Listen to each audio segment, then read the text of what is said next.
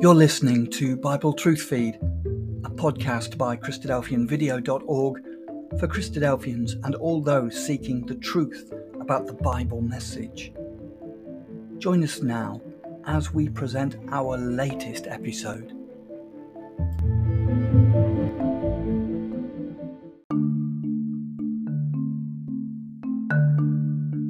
Speaking with words of truth and reason. Hello and welcome to Bible Truth Feed, podcast by Christadelphian Video. Bible truth is objective and cannot be moved. It clearly delineates between right and wrong as it is with God. It is logical, rational and discerning, while employing various genres to clearly convey its message. Finding the truth of God will influence how we see the world and act accordingly. Building our lives upon the foundation of Christ and the apostles will bring future everlasting rewards to all who choose to follow that way.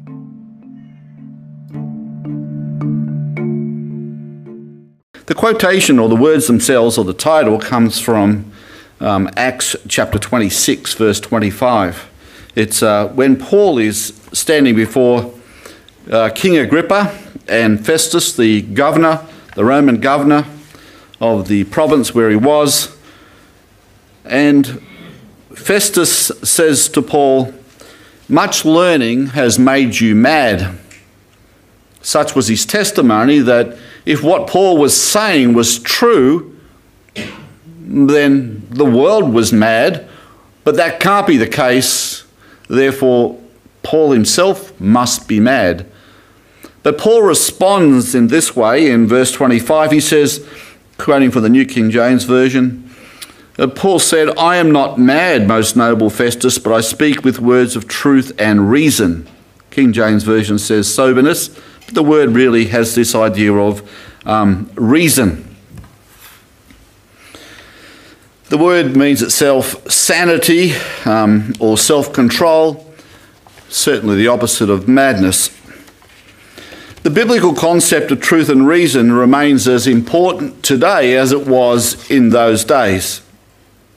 The testimony that Paul was delivering and the testimony of the early Christians was based upon a revelation of truth from God, and it was argued with reason, not madly, not in some crazy fashion, not with all sorts of mad claims, but it was presented in a reasonable, measured way that could be understood by all who listened to the message. The biblical concept remains today as important as it was in those days. But we seem to be living in a world that's gone mad. Many have become unhinged because, or perhaps because, they become unanchored to the truths that have been passed down from the Bible, biblical norms which have been passed down through society. Public figures can no longer even define what defines a woman or a man. Even though it's written on a birth certificate, they won't publicly say so. There's madness in the public forum, and it seems to be all through Western culture. Truths are increasingly being treated as subjective rather than objective. Now, if you're not used to those terms, a subjective truth means it's a matter of opinion, a matter of taste. So I might say to you, well, red cars are better than white cars, or chocolate's better than vanilla. I'm spiritual, not religious. Those are all subjective truths. They're just opinions that I have that may well be true for me, but may not be for you. However, there are things called objective truths. Objective truths are unmoving. They are like mountains. They are anchored and can't change. My opinion doesn't change them. My opinion doesn't change the law of gravity. If I stand on a building and jump off it, I might say, well, gravity doesn't exist. Well, a little while later, it's going to prove me wrong. Well, that's the fact with objective truths. They are unchanging. They are rock solid. 2 + 2 = 4. All men are mortal. In the Bible, God's word, his revelation of his will and purpose, as that's what the word is, are described in terms that define objective truths. They aren't simply open to opinion. I can choose this part or I reject that part. It's not just the opinions of men. It makes the claim quite regularly that these words are objective truths, unchanging. They're not subject to man's opinion. They don't change whether people agree or disagree. They are as unchanging as the laws of nature or the laws of physics. This generation we live in seems to be confusing these ideas. Today people see such things as a person's sex, what is moral, what is right and wrong, through the lens of perhaps of various experts, through the media, through all sorts of perspectives. But these don't come from God. They come from the subjective opinions of thought leaders in our society. The outcome is that objective truths are treated as subjective truths, as opinions or choices. As a result, the Word of God, the Word of God's will, is discarded as irrelevant and just some left over from a more primitive time. Now, I can personally identify with this subject myself. Many years ago, when I first began to associate with Christadelphians, I didn't come from that background, I was impressed by their approach to seeking to understand the Bible.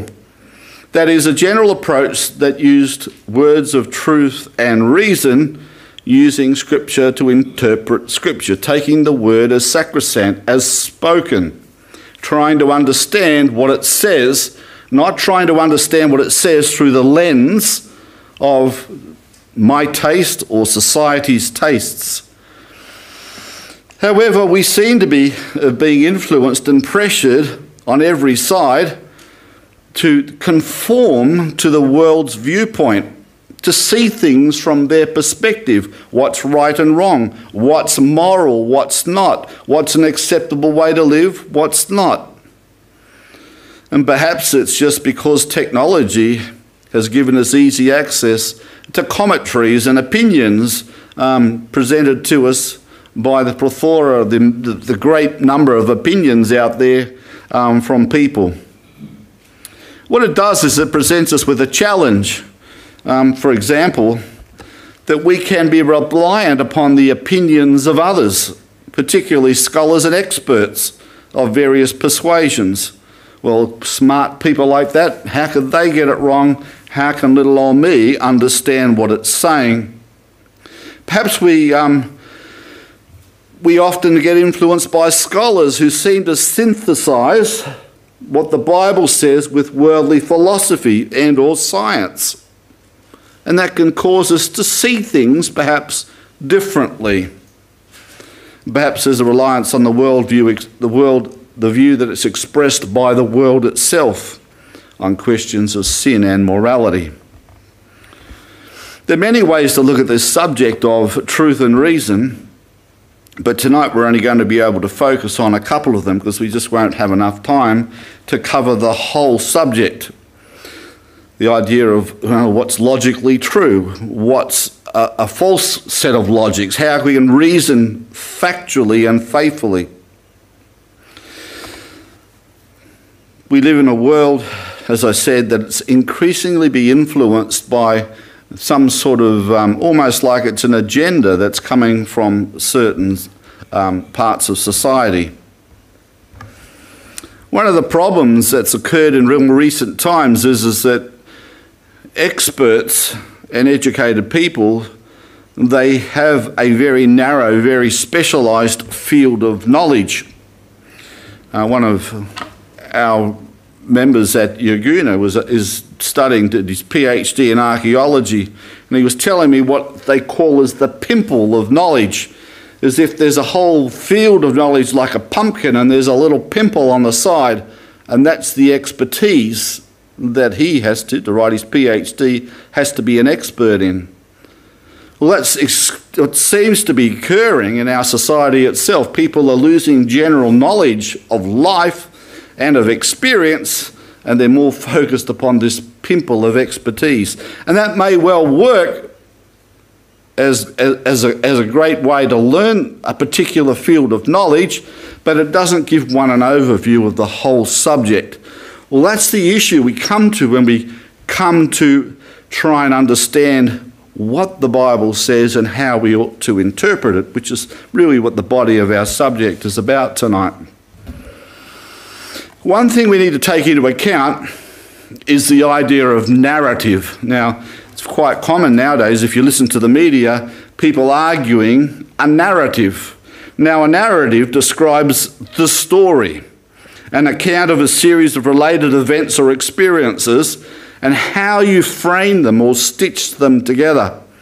You can see that all the time when politics occur, and one form of media might support one politician or another. Look at the pictures of the politician they have up there.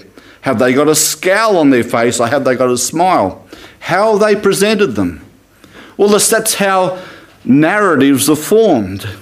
You create an image, and then what you do is you find the evidence that may well support that narrative. Narratives are important because they control and influence how we understand the world we live in. For example, the official narrative, whatever that might be on any particular subject, is often controlled. Apparently, Western governments over the last few decades have now established nudge units. I don't know if you've heard this. They have nudge units in all Western governments which are designed to influence public beliefs and behaviours and nudge society to agree with whatever the government policy may be on one particular thing or another. And by working hand in hand with media, because the governments often present the media with the facts, the facts that have been approved by them, then they repeat that. And you see it. You see fascinating compilations in the media where news anchors not only use the same words but the same phrases and the same images to present the same subject. There seems to be a lack of criticism or critique, or perhaps a questioning even whether the narrative itself is a fair presentation of what the subject is about. Now, I'm sure that the narrative that we have in our country, in Australia, is a little bit different from perhaps in America or the UK or Europe. But how about the narrative in North Korea or China or Russia or Saudi Arabia? The narrative is different because they are framing the subject differently to influence people's behaviour, how they see the world, how they interpret it, and how they react and live in this world. When I was doing my high school certificate, I remember we had to read George Orwell's famous novel, 1984, a very interesting book. In it, he describes a dystopian future where all citizens are manipulated by a single party through the control of the media. And so the main protagonist, a character named Winston Smith, he worked at the Ministry of Truth, where his job was to go back through the old newspapers and change what they said so that they matched up with current government policy.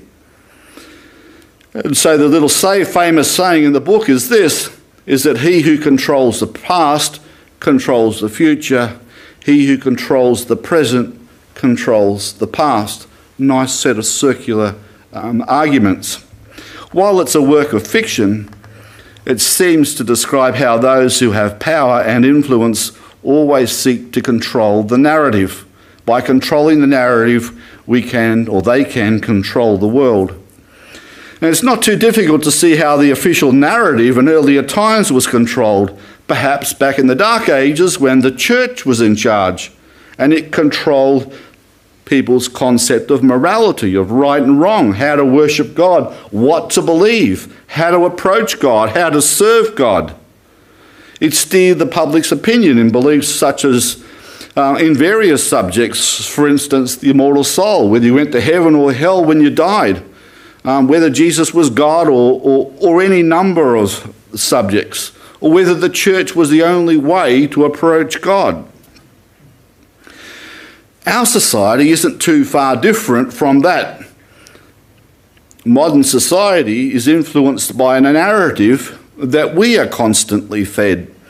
The same can be said of the narrative that comes from the philosophy departments, the science departments of various universities. And so controlling the narrative and directing the narrative has always been the province of the educated class and those with power who use that system to control and frame the narrative. Now, the reason we mention this is that we may not be as free-thinking and as independent in our thinking and our opinions as we sometimes think. So the obvious question is, whose narrative have I adopted? Have you and I adopted? Where does it come from? How do we see the world and who has framed that narrative? Does it come from God or does it come from clever people? So let's sum up where we're looking at so far. We've touched on just two main ideas. There are many others, of course, but these are two main ideas. Number one, there are objective truths and there are subjective truths. We can think of some examples of that. For instance, the sin of the golden calf when Israel was at Mount Sinai, when Israel said, "These are your gods, O Israel, which brought you up out of the land of Egypt." Objective or subjective? It was just an opinion, wasn't it? It was wrong. Another one, Jesus says this to the Jewish teachers of his day. He says that they were making the word of God of none effect through your traditions. They had turned their traditions into objective truths that had to be kept to please God. They had confused these ideas. And of course the one in Colossians where Paul warns about the philosophy and vain deceit after the traditions of men that some were introducing into the household of God. How about controlling the narrative? Are there examples of this in the scripture? There's lots. In fact, there's so many one can barely number them all. For instance, the serpent in the garden. What was his rationale? He framed a narrative, and his narrative persuaded Eve to do what she shouldn't do. What was the basis of his narrative? His narrative was that God was holding them back from reaching their full potential. That's what he was saying. If you do this, you will be like gods, knowing good and evil. There was the false narrative that Paul in a false accusation brought against Paul that he had brought Gentiles into the temple, which incited a riot and violence against him in Acts chapter 21. And as the famous one of Tertullus, I suppose that's pronounced his name, or Tertullus, the orator, and his false charge against Paul, when he summed up Paul this way: "He was a mover of sedition who profaned the temple," in Acts chapter 24. False narratives, a story to persuade that they might produce a certain result. Now, there's many other factors, as I said, that come into effect here that will affect how we interpret the scriptures, what tools we use, how we discern truth from error, right from wrong, from reasonableness from unreasonableness. All of these things will affect us in some way and how we interpret the scriptures. Importantly, what makes it particularly difficult is that wrong ideas can be logically framed and rationally argued, and they're very hard to discern what's true and what's not, what's right and what's wrong. They can often even be true in themselves and yet be completely wrong. While this is a problem for all of us, it's a particularly difficult problem for those who are confident and articulate, who far too often fall into the trap of what's called motivated reasoning. Motivated reasoning is the way that we can cleverly arrange and select facts and information to fit a conclusion that's already been decided upon. It is a common problem. There's an interesting article here, which I'm going to read a little portion from the ABC, 2021. The article's titled, "Are Some of Us Destined to Be Dumb? And Is There Anything We Can Do About It?" Quite interesting article. I just want to read a part for you. It's from a book. In fact, it's an interview with a person who wrote a book. And here's the section I want to read for you. It says, "Don't equate IQ with intelligence.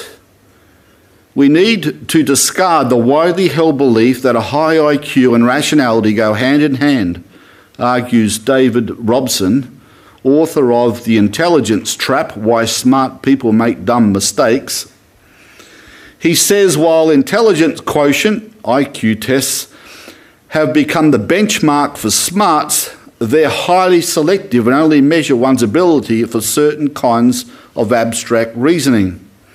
Worst of all, they say nothing about a person's common sense.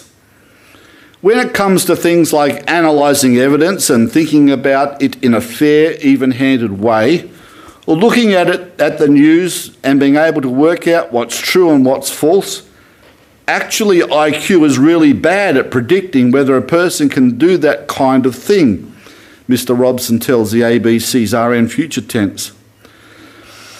And individuals with high IQ scores are just as vulnerable to cognitive biases as everyone else. The most important one for me is the idea of motivated reasoning, he says. If you have a hunch or an intuition that something is right and it fits with your overall worldview, then you will only look for the information that supports that point of view. And according to Mr. Robson, when it comes to motivated reasoning, the crucial difference between highly intelligent people and the rest of us is that the so-called smart people are simply better at it. They have the mental agility that lets them rationalise their points of view in a more convincing way. So what you find is that on certain polarised issues, more intelligent people become even more polarised. And he goes on to write this a little bit later on. It's very interesting because what he's saying is that the highly intelligent and particularly the articulate are able to reason and rationalise their position in a more convincing way, but it doesn't make it right.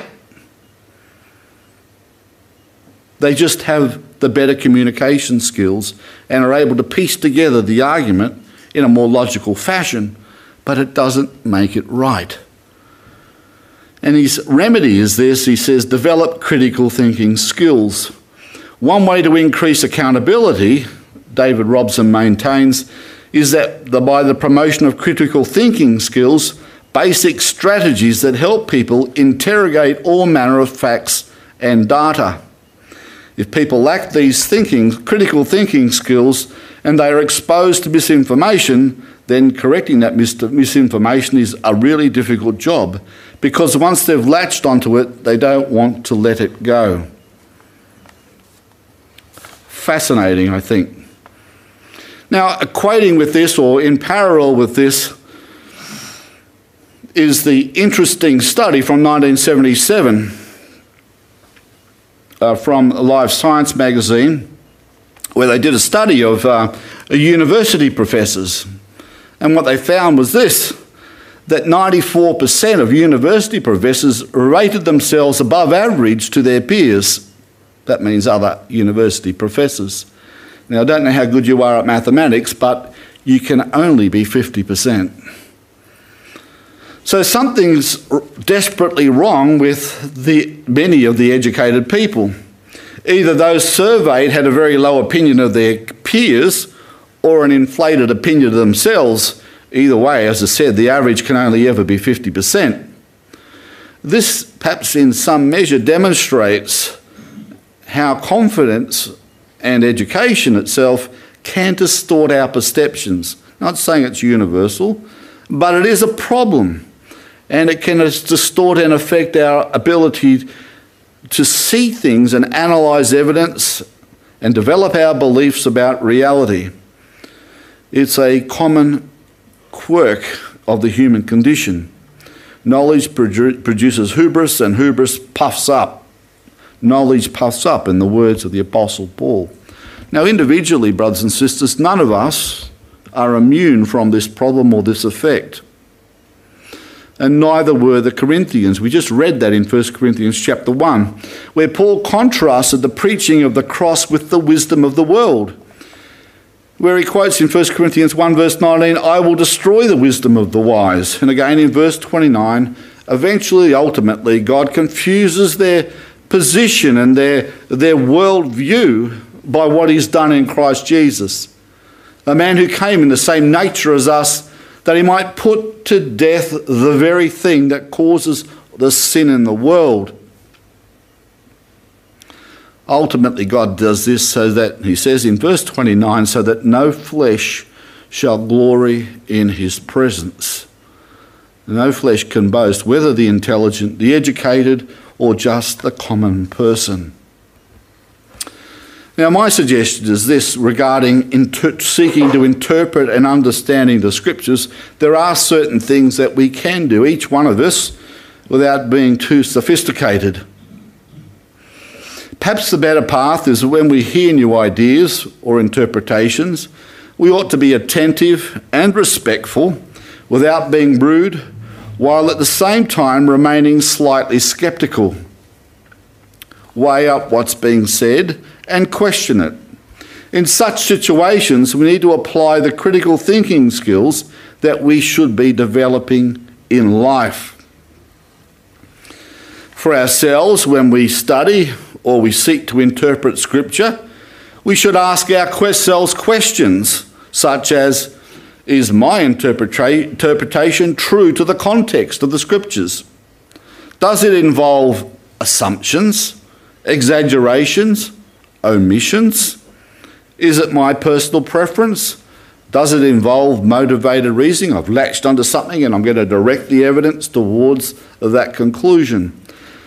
Now, all of those things, I think, are disastrous, because in the end, whatever is our subjective opinion can be the thing that we can be working towards, and we can arrange the evidence to prove the point. And I'm sure that there are many things that have been accepted in mainstream society and perhaps in many religious organisations that are the product of this. I particularly like the idea of omissions. You know, when a government prosecutor prosecutes somebody, when they present the evidence to support their case, they are supposed to present the exculpatory evidence. That is the evidence that runs counter to the narrative, all of the evidence, although that doesn't always happen, unfortunately. Because omissions and evidence, something that doesn't quite fit, something that goes in the opposite direction, is important, because it may show us that something that we've latched onto, in fact, is actually incorrect. And we may need to rethink our conclusions.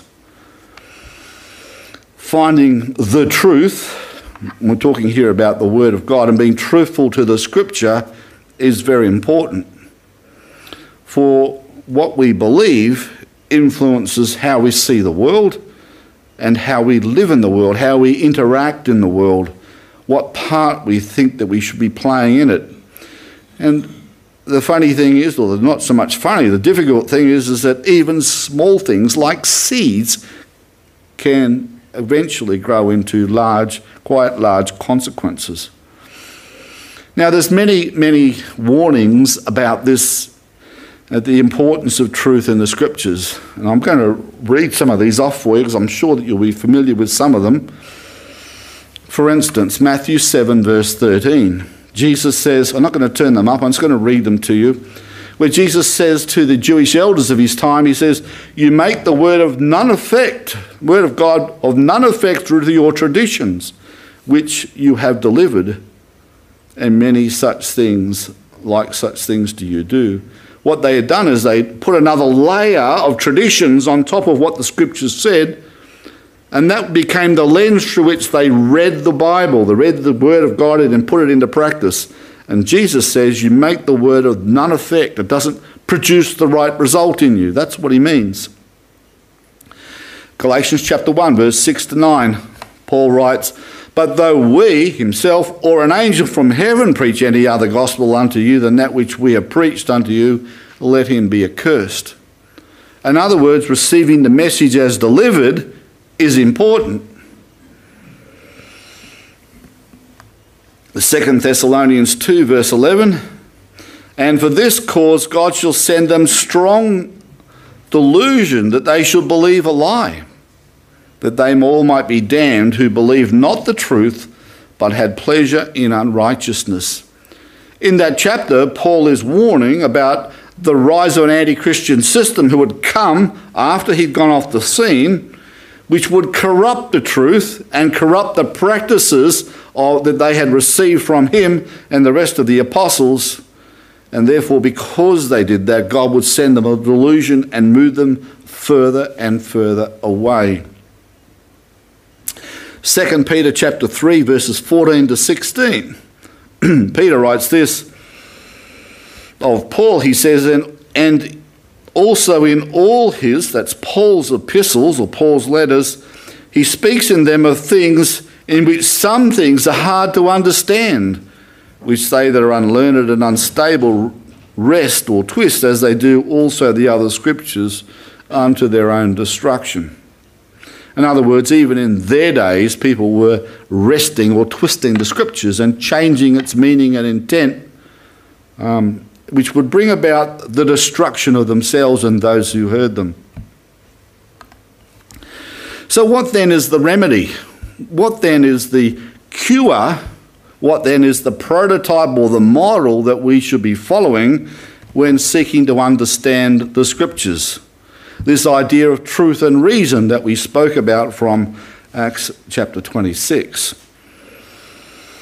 Because so far we've only raised questions that challenge us and talk about the importance of rightly discerning the meaning of the Word of God, and also some of the warnings and dangers and typical problems that arise when we seek to understand truth. Well, on this positive note, there is a more scriptural way to interpret the Word of God. Originally, Christianity was established in the day of Pentecost by the apostles who were sent by Jesus, taught by him, sent by him to establish the church or the ecclesia of God in the beginning. It says in Acts chapter 2, verse 42, that it was to be based upon what the apostles taught. It's called the apostles' doctrine and fellowship. The word doctrine means teaching. It's the apostles' teaching and the fellowship that came from accepting that teaching. They had been with Jesus. They had learnt from him. He had subsequently given them the Holy Spirit and sent them out into all the world to take his message to all people, not just Jews but Gentiles as well. And so they became the foundation stones, their teachings did, of the church or the ecclesia as God's house. Therefore we read in Ephesians chapter 2 verse 20 that the household of God was to be built upon the foundation of the apostles and prophets, Jesus Christ himself being the chief cornerstone. So there it is, there's the foundation, quite simple, quite straightforward. It's what Jesus taught and it's what the apostles taught. The foundation is based upon both what they taught and how they taught and lived. And those who became disciples, which means a follower of Christ, were those who took these teachings, believed them, and then endeavoured to live in the way that these teachings taught them. You know, we must learn from them to follow in their steps. which includes their methods of interpretation. Context and common sense usually helps us understand the genre of any text. Now, the genre means the type or kind of text that's used. Is it literal? Is it figurative? Is it hyperbole? Is it some form of poetry? Usually, most of the time, quite easy to discern. Moreover, the Bible generally communicates in a way that we are familiar with. Usually the ideas are fairly plain. With all the variations that we have in our own speech, we use figures all the time. We speak literally, we speak in exaggerations all the time. So we take a very common sense approach to the scriptures. They aren't too hard to understand. The difficulty is that what we discover may be contrary to the official narrative or the commonly held narrative that we find in society. Importantly, the Bible also uses figures and stories that often hold allegorical or metaphorical meanings, somewhat like the parables of Jesus.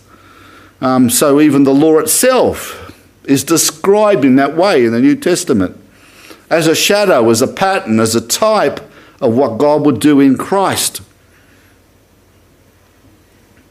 Often I think that it's written that way so that even translation errors can't really hide the message, because the story is there painted in words and the life events of the individuals recorded. But to my way of thinking, the wise path of interpretation is to closely follow Christ and his apostles' approach to the scriptures and how they interpreted them. That is, look at how they interpret the scriptures, and if what someone is saying is contrary to that, then be skeptical. Don't accept contrary interpretations.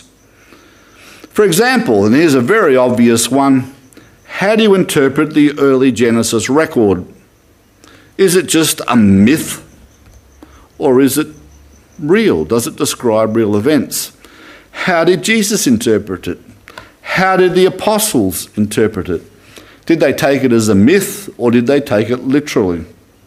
You know, if we're honest with ourselves, it ought to be fairly clear that they interpreted the word and the record as literal, even though they sometimes also said that it had figurative meanings. For instance, Ephesians 5 verse 32, he says it's a mystery or a secret. It holds another message about the relationship, that is, the relationship between Adam and Eve as the relationship between Christ and his church, his ecclesia. He calls that a mystery. It doesn't negate the fact that it's based upon or claims to be fact.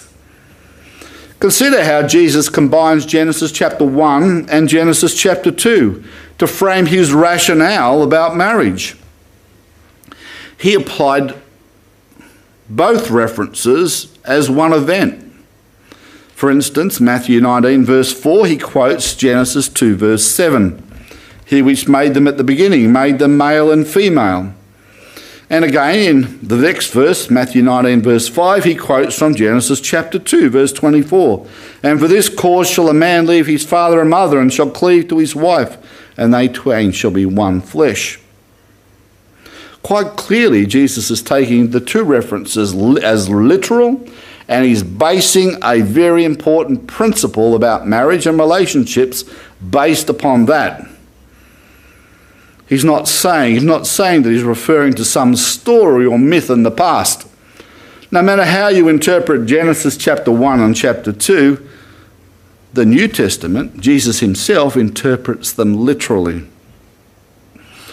Paul also interpreted the early Genesis record literally, basing a number of important teachings upon the record.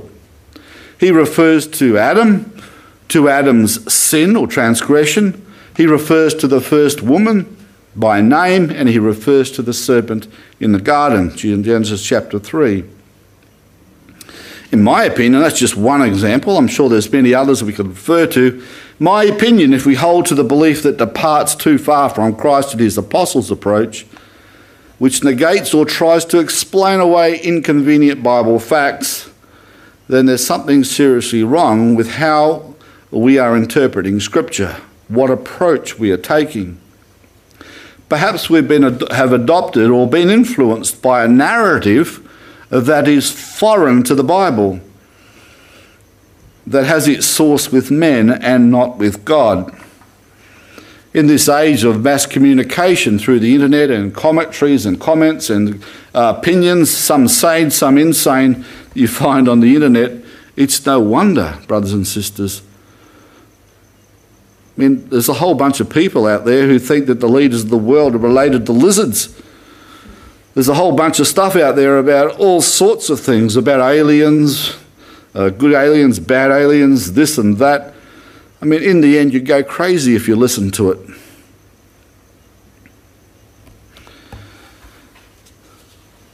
So what purpose then is understanding the Word of God correctly? What purpose is it designed to do? Is it simply to make us true, to remember representatives of truth? Is it so that we be right or justified before people and that they be declared wrong? No, it's none of those things. That's not the primary objective of the truth of God's Word and understanding and rightly discerning the Scriptures. The purpose of discipleship, or the truth in discipleship, is to develop the mind of Christ, being led and filled with God's Spirit. That's the point of discipleship. There are numerous Scriptures that speak to this. That is, these things aren't simply for our intellectual enlightenment, that we might pass some course or achieve some goal.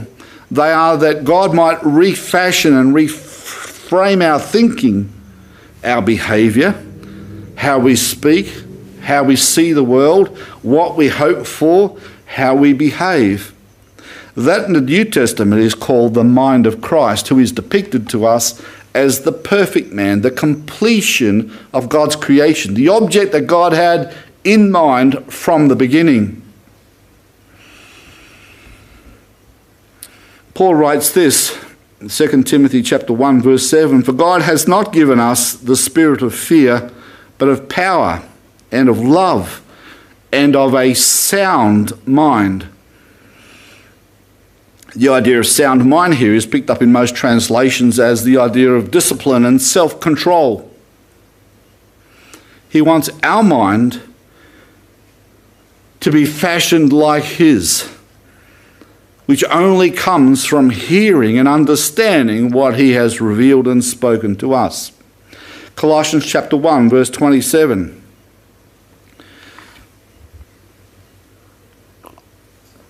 He writes this, Paul writes this, "To whom God would make known what is the riches of the glory of this mystery amongst the Gentiles, which is Christ in you, the hope of glory." It's Christ in us. It's His character, His attitude, His spirit God wants to develop in us. Galatians chapter 4, verse 19, a very interesting reference. Paul writes this, "My little children, of whom I travail in birth again, until Christ be formed in you." Paul is depicting himself here as an expectant mother who's about to give birth, but not once but twice, because these people had fallen away, having believed wrong ideas, and Paul is bringing them back again to the truth as it is in Christ. And he says that he's the one who's undergoing pain for them. For what purpose? Until Christ be formed in you. Romans chapter 8, verse 9, "But ye are not in the flesh, but in the Spirit, if so be that the Spirit of God dwell in you. Now if any man have not the Spirit of Christ, he is none of His." There's the Spirit, brothers and sisters. That's the attitude. That's what we should be working towards. Now that only comes from rightly discerning the Scriptures, not in some intellectual way where one needs to perhaps pull out a concordance or learn Greek or Hebrew or anything like that. Not saying that there's anything wrong with that, but getting the sense of what's being said by context, by comparison, feeling the power of the Word of God and allowing God to work through that medium that we might be changed and shaped into the image of his Son, that we also might be the sons of God in this evil generation. Just by way of conclusion of those who might understand our historical position on this, this is the introduction to the Bible Companion written by Robert Roberts in 1853. He says, "Salvation depends upon the assimilation of the mind to the divine ideas, principles and affections exhibited in the Scriptures. Much spiritual fructification is only to be realized in connection with the fructifying influence of the Spirit of the Word." Now, they're not words that we would normally use in this life. Perhaps old-fashioned words, or perhaps a little bit more complicated, but the word fructuation or fructification or fructifying means to produce fruit. It's, I guess, a specialised word. What he's saying is that much spiritual fruitfulness is only to be realised in connection with the fruit-bearing influences of the Spirit of God in the Word of God. And that only comes from hearing the Word and rightly discerning its message and accepting its powerful influence. So I'm going to finish up there, brothers and sisters. We might just turn up one reference. It'll be 1 Thessalonians chapter 2, verse 13. And I love this reference, where Paul is speaking about his visit to them, or how they had received the message of 1 Thessalonians chapter 2, verse 13. Verse 12, starting in verse 12. He says that you would walk worthy of God, who hath called you unto his kingdom and glory. For this cause also we thank God without ceasing, because when ye received the word of God, which ye heard of us, ye received it not as the word of men, but as it is in truth, the word of God, which effectually worketh also in you that believe. There is power in the Word. It's the vehicle through which God has communicated his will and purpose. Let's hear that word, let's rightly discern it, and let's feel its power. Thank you.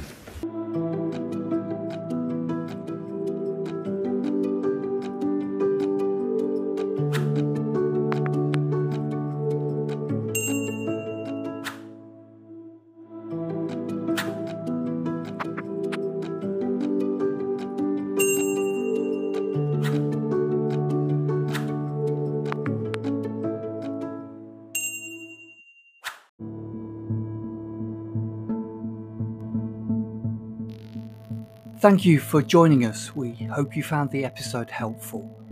Don't forget, most of these episodes are also available as videos on our video channel, ChristadelphianVideo.org.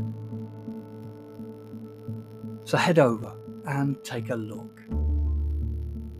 If you have any comments or questions or suggestions, please get in touch or leave us a voice message. We love to hear your feedback.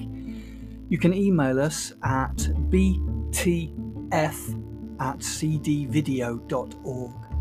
If you enjoyed the episode, then please share it with others. Until next time, may God bless you in your studies and your walk towards God's kingdom. Amen.